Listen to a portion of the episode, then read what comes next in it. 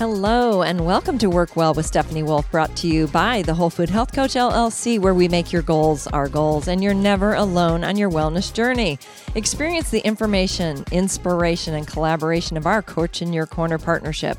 My name is Stephanie Wolfe. I'm a national board certified health and wellness coach and proud owner of the Whole Food Health Coach, now in its ninth year, actually entering its 10th year very soon, and five time winner of the Best of Gwinnett Award in Endocrinology, Diabetes, and Metabolism Practices. Rachel, Sherry, and I invite you to visit WholeFoodHealthCoach.com to set up your 60 minute healthy living assessment. Work Well is dedicated to your personal and professional health and wellness. I offer examples from my own life, health, marriage, family, and business. I share my research, my opinion, and my faith designed to bring you compelling content, engaging challenges, and practical body, soul, and spirit support on your wellness journey. Workwell comes to you from my personal desire to live long and strong with passion and purpose, die of old age, and help others to do the same. So, together in partnership with Dr. Catherine Wigman, uh, Georgia MD is a direct primary care clinic located in Suwanee, Georgia. Dr. Catherine operates on a monthly membership fee and does not take insurance, but members like me have her phone number and can reach our primary care um, provider directly. It's awesome. So, from living rooms to boardrooms here on Gwinnett Business Radio, actually, you're listening to Work Well with Stephanie Wolfe. I have a funny for you this morning. I'm calling it Cured. George has been seeing a psychologist for four years for treatment for fear that he had monsters under his bed. It had been years since he had gotten a good night's sleep. Furthermore, his progress was very poor and he knew it. So one day, he stops seeing that psychiatrist and decides to try something different. A few weeks later, George's former psychiatrist meets his old client in a mall and surprisingly finds him looking very well rested, energetic, and cheerful. Doc, George says, it's amazing. I'm cured. That's great news, said the psychiatrist. You seem to be doing so much better. How? I went to see another doctor, George said enthusiastically, and he cured me in just one session. One? The psychiatrist asks incredulously.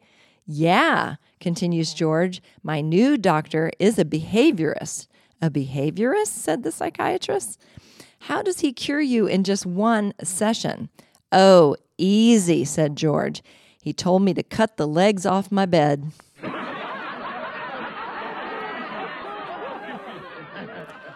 Oh my. All right. Well, this year, I know if you've been listening to my podcast, you know that every week I seek to offer you inspiration and information, and I encourage you to challenge yourself, change something, improve something, let go of something, pick up something, start something, restart something. So, from January with new beginnings, and February, we talked about heart health. In March, the marvelous marriage marathon month. In April, with spring cleaning with communities and all kinds of great things that we talked about. And then May, mothers, and I'm sorry, women's Health Month. And in June, Men's Health Month. In July, Aging Gracefully for my birthday. And August, Back to School, personal development, and lots of it. And then in September, Fall Forward. We talked about self care. And then in October, we went into relationships of all kinds. November, we did a little bit of clean concepts around the topic of attitude and how we think and how our attitude can get stolen from us or how rainy days can affect our attitude. And in December, the theme is merrymaking, joy to your world. Fire it up, Dad! I dedicate this house to the Griswold family Christmas. Drum roll, please. Oh, oh, uh. Joy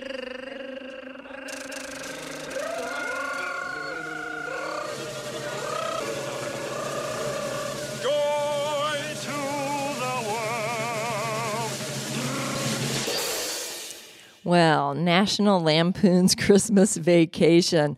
That's my favorite Joy to the World piece. So, thanks to my producers, we were able to find that and use it. But the Griswold family and Clark Griswold um, is kind of a Wolfe family tradition, especially after Thanksgiving. What we do on Thanksgiving evening usually is to sit down and watch Christmas Vacation. So, that one fits our topic for today because we're talking about joy to your world.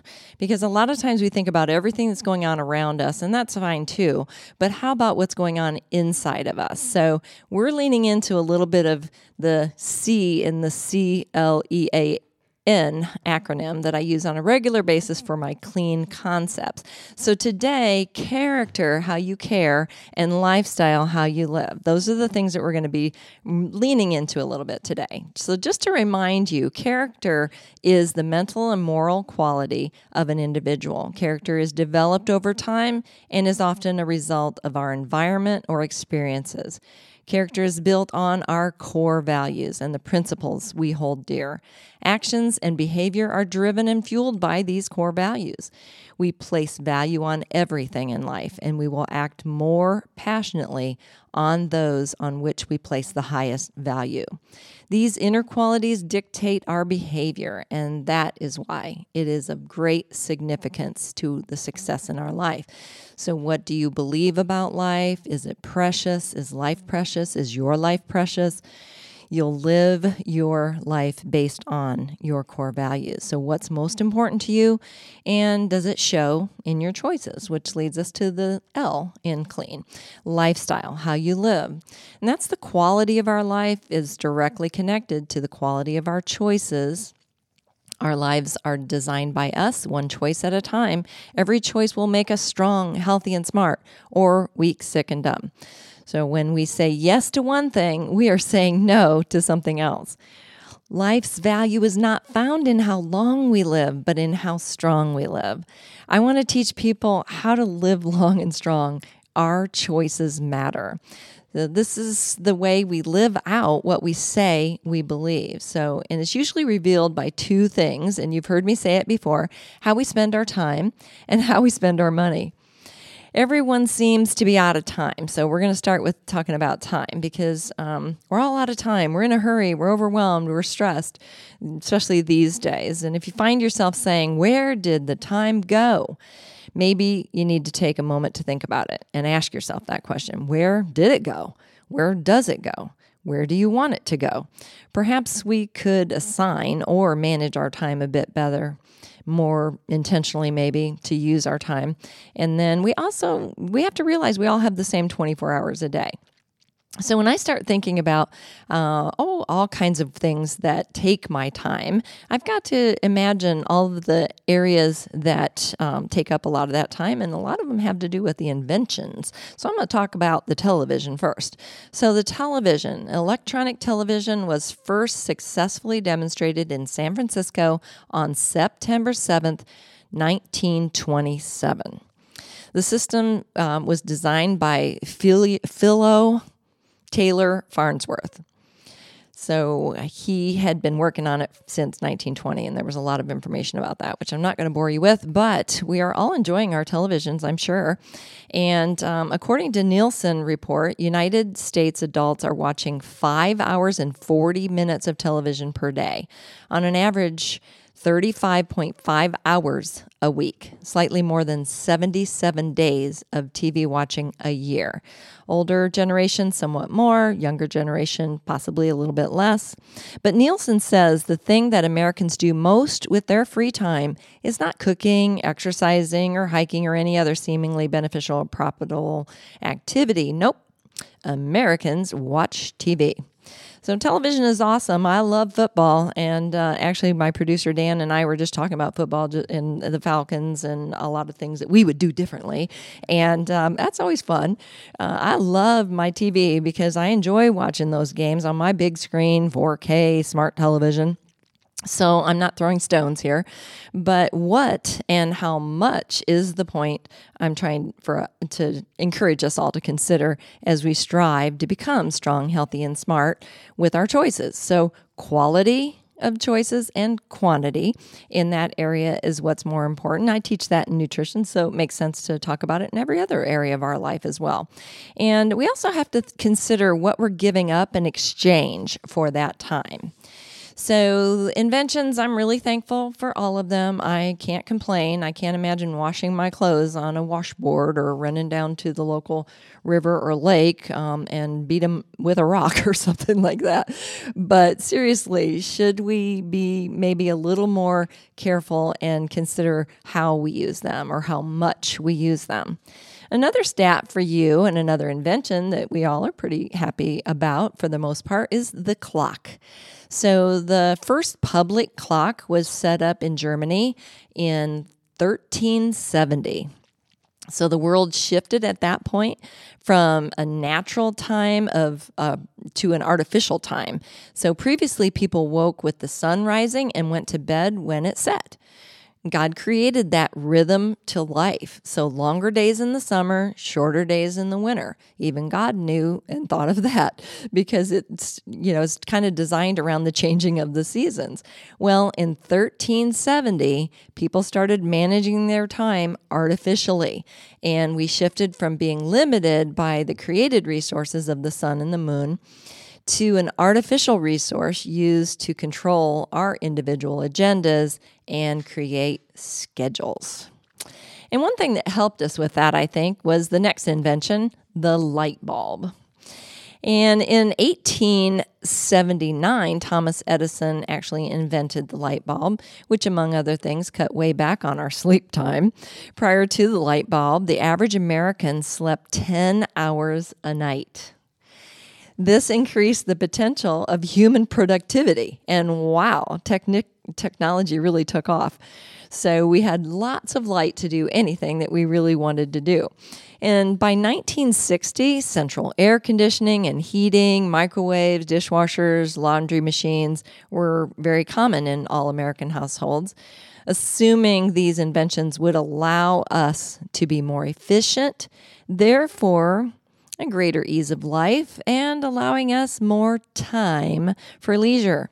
Well, another thing I found was that in 1967, a Senate committee, committee um, predicted that by 1985, the average American would work 22 hours a week for 26 weeks a year because of all the leisure time this new technology would quote unquote free up. I'm not lying, y'all. This is real research that I did. You'd be really proud of me. So, but in reality, the average time people spend on leisure has decreased since the 1980s.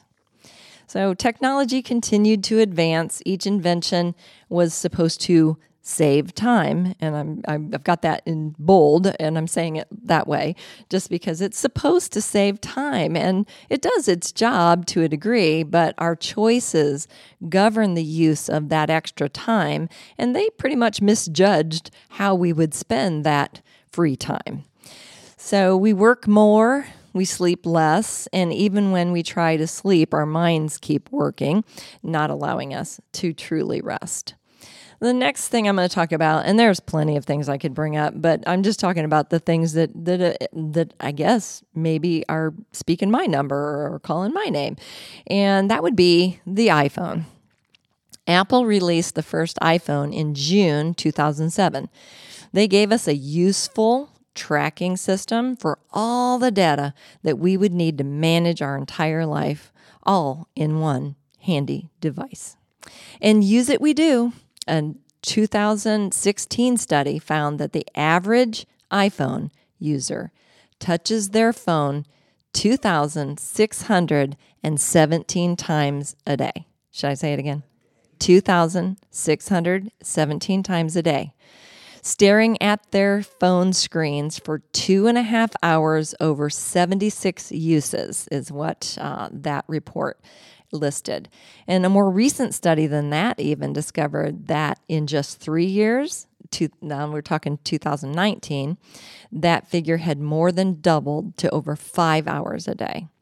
So that's pretty shocking, isn't it? I mean, we don't count them obviously, but and and that's an average, but it's pretty insane when you start thinking about it. Phone phones actually used to be a luxury, and even those who don't have homes actually have phones. No judgment on that, of course, but I'm just saying that's eh, that's the way they stay connected. So, and I'm glad for that. I'm glad they have a way to stay connected to their loved ones. But Instead of slowing down our lives, making us more efficient and providing us with more time with our children, our mates, our friends, or ourselves, we do not. We are more prone to expect more of ourselves and more of others because of these technologies and these devices. We don't know how to stop. Well, we now suffer from what, in my world of mental health, is called hurry sickness. That's a thing, hurry sickness. A behavioral pattern that is characterized by continual rushing and chronic stress and anxiety. Always the struggle to get to the next thing, get it done, then get to the next thing or get the next thing started. I suffer from this dangerous behavioral pattern myself. I tell my clients just because you can doesn't mean you should. I tell them, you can't set yourself on fire to set others warm, to keep others warm. You can't set yourself on fire to keep others warm. Such good advice I give. I need to take some of that advice myself. So much of technology has become our new normal, at least in the Western world. It drives me. Obviously, I'm I'm in this group with you all. I wake up every morning, I grab my phone first thing. Well, I grab my glasses actually first. Otherwise, I can't see my phone. But uh, I grab my phone and I want to see my calendar for the day, see if emails were returned that I sent yesterday, if answers came in to what I sent out, um, if there were new emails that came in and I need to return them today. Um, did anyone post about my last podcast or Facebook post?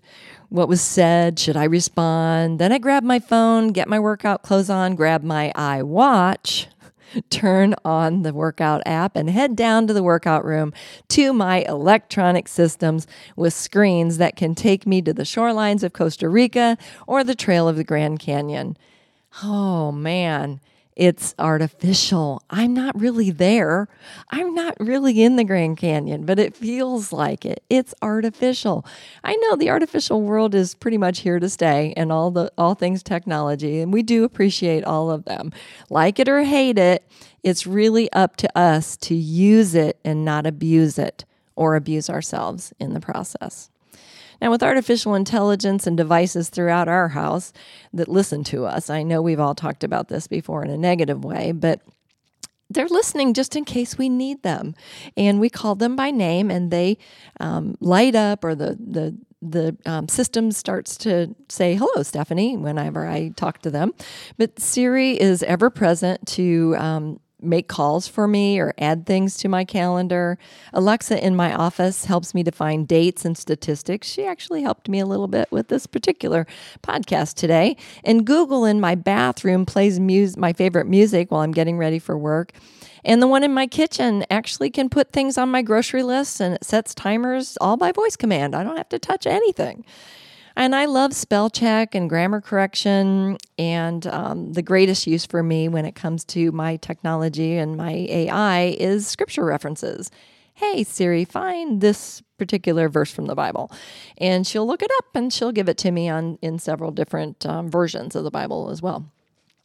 And yet, I complain that AI is taking over something that I've spent all my life doing. This is where the where rub is for me, I guess. Writing, correcting and creating content, lessons, blogs, podcast writing. That's my thing. It comes from me, my head, and my heart. It's not artificial intelligence. It's my hard work that you're listening to right now. So, could writers like me one day become a thing of the past, like newspapers, magazines, the telephone book, and maps. so I hope not, because um, there's still a use for all those. We still get the paper.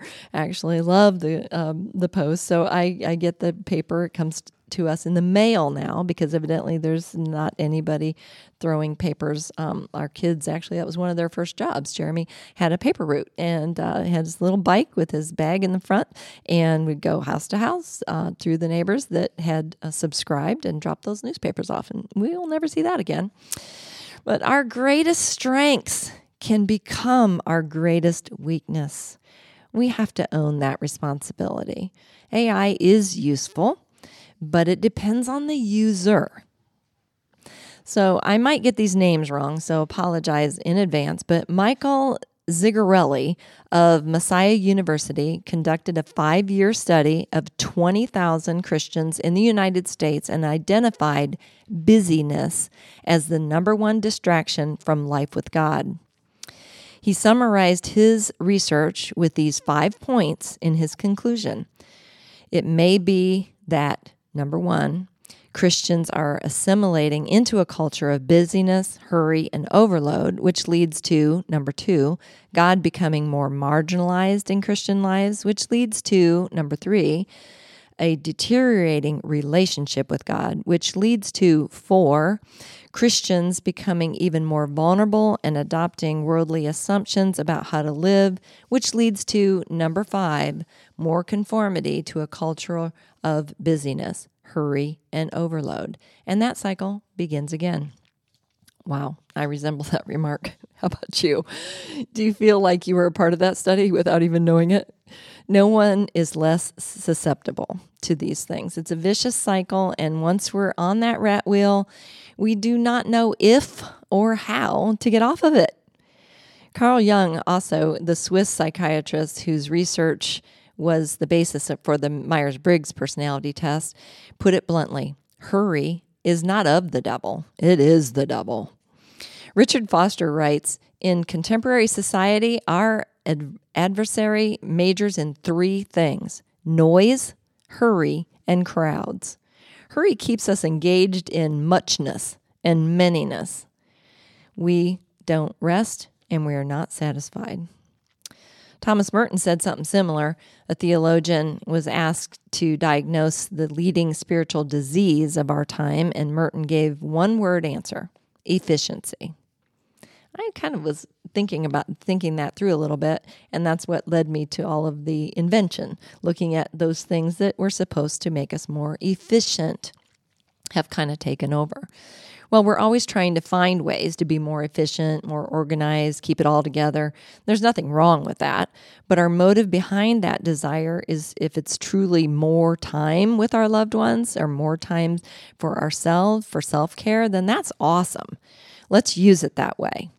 But if it's about the things that muchness and manyness of the world calls success, then let's not use it that way. We choose. So we seem to have a lack of boundaries in this area, especially when it comes to hurry and things and busyness and people and money. Um, it's hard to set boundaries. It's hard to make a budget and live by it. Well, you can make a budget. It's harder to live by it, I guess.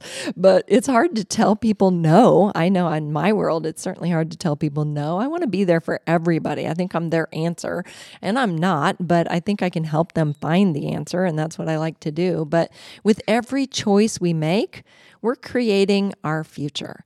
So that we have to own. That is our responsibility. Nobody is doing that to us.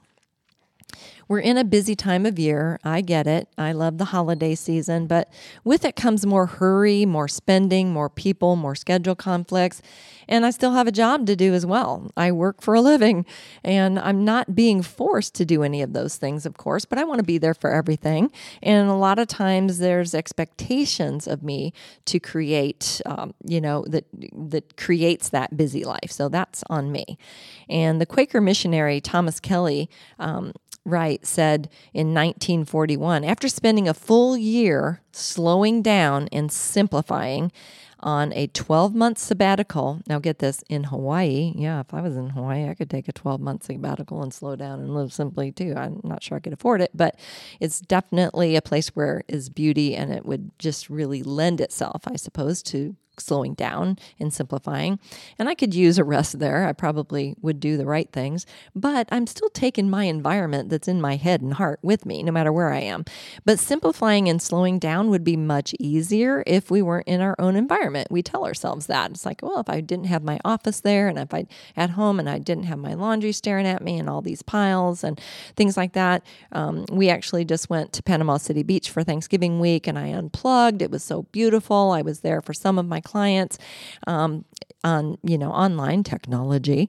Um, went with me there. But i really took uh, the ownership and use of those things um, with a grain of salt and made it my schedule adapt uh, to the leisure time that i wanted there.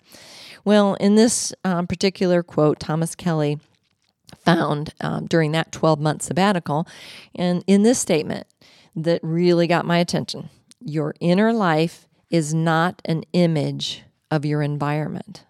If anything, the opposite is true. We create an environment that mirrors our inner life. And I would say that those are both things that go hand in hand. Um, certainly, my environment can create a, a, a, stressful inner life. And of course, my stressful inner life um, comes out sometimes in my environment around the people that I'm embarrassed to say that I, you know, that that shows up. But this this truth is really troubling to me in a way because um, certainly I see it every day in my coaching and spiritual counseling practice, and certainly in my own life. I've been pretty vulnerable with you. But everyone wants a quick fix. Everyone loves a shortcut. Um, we all want it now. We all want it free. And we want to keep what we have and get more and never lose it. And I have to say, I've said it a number of times a well defined problem is half the solution. So I believe we've clearly defined this problem. I've defined it in my own life, and we know it exists. And um, you certainly didn't need me or this podcast to point out the obvious to you. But what we are going to do about it is what's most important. So, how do we change it? How do we get off the rat wheel? Where you know is the speed um, you know that can be adjusted here? And i feel like sometimes i'm on a treadmill or a rat wheel that someone keeps in, increasing the speed with each rotation. And that's not true really. A lot of that i do to myself and probably you do as well. If you own your own business and we are on business radio x so i'm assuming those that listen to um, business radio is are really all in the same boat that I'm in, juggling everything in life and trying to find time for it all and really not setting good boundaries. So if I'm not sure you know, for me, then I'm sure. Um, I think a lot of times, just in helping my clients, I end up helping myself because we talk through these things. And I'm not sure what it is for you, what the answer is for you, because I don't know you, of course, my listener. But I'm I've helped a number of people figure out what it is for them, and what I've found for myself and others is that small steps taken in the right direction, can go a long way in creating the life we really want.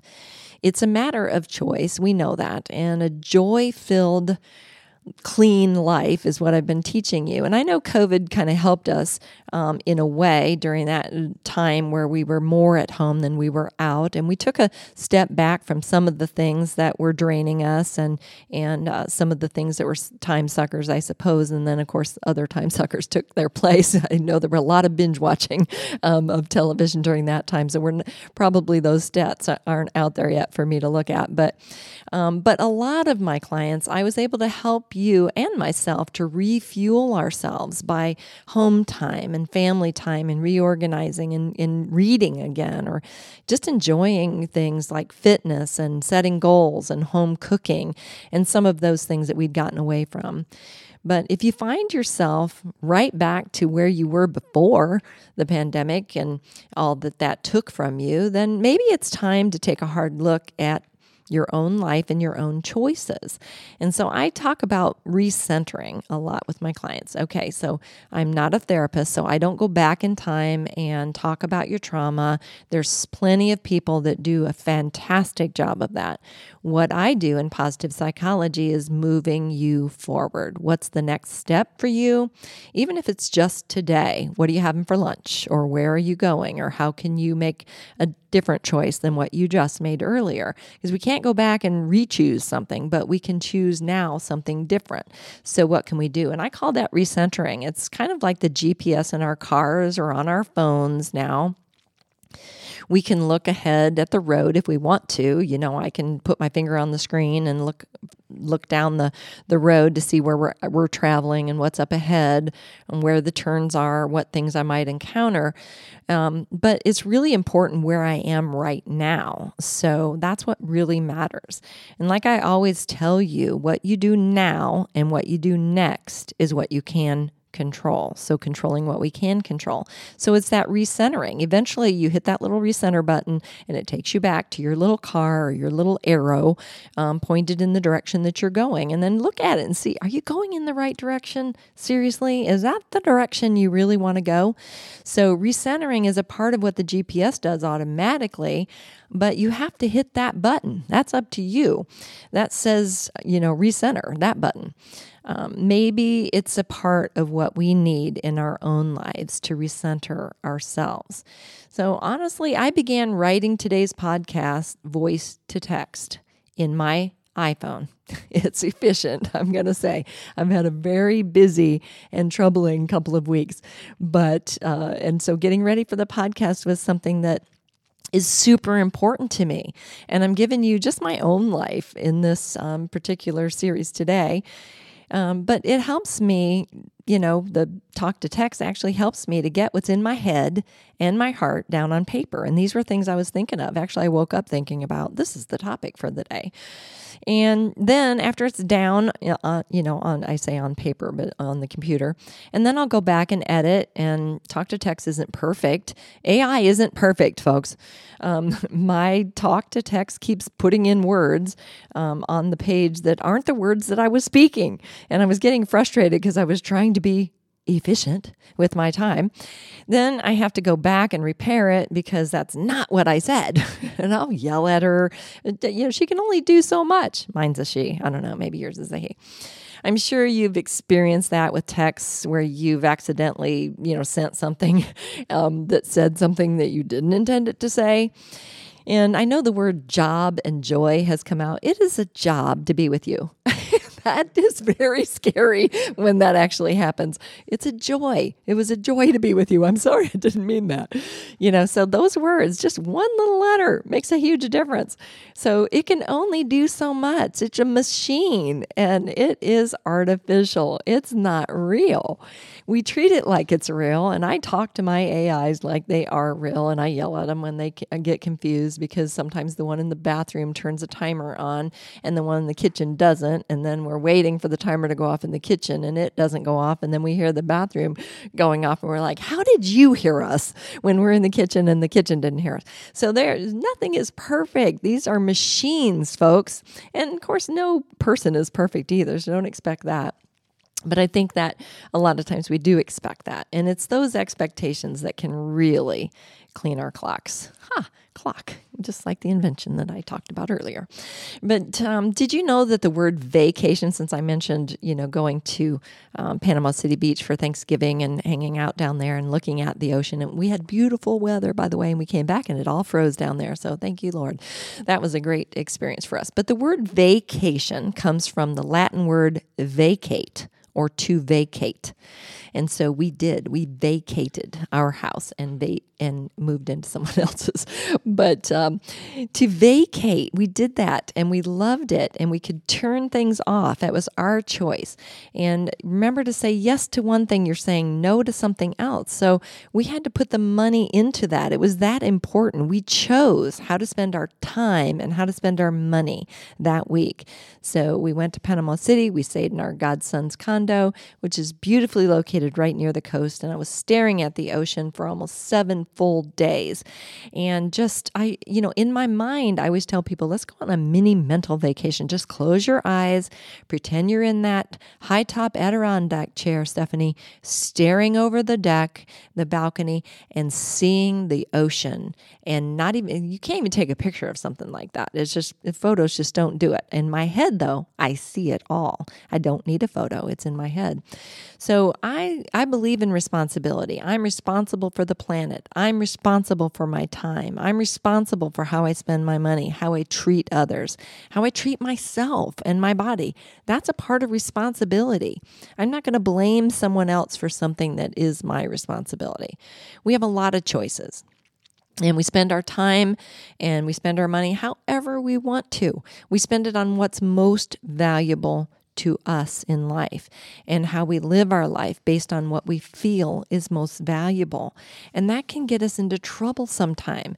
So, as I close today, I want to remind you of just a few things that you can take home with you.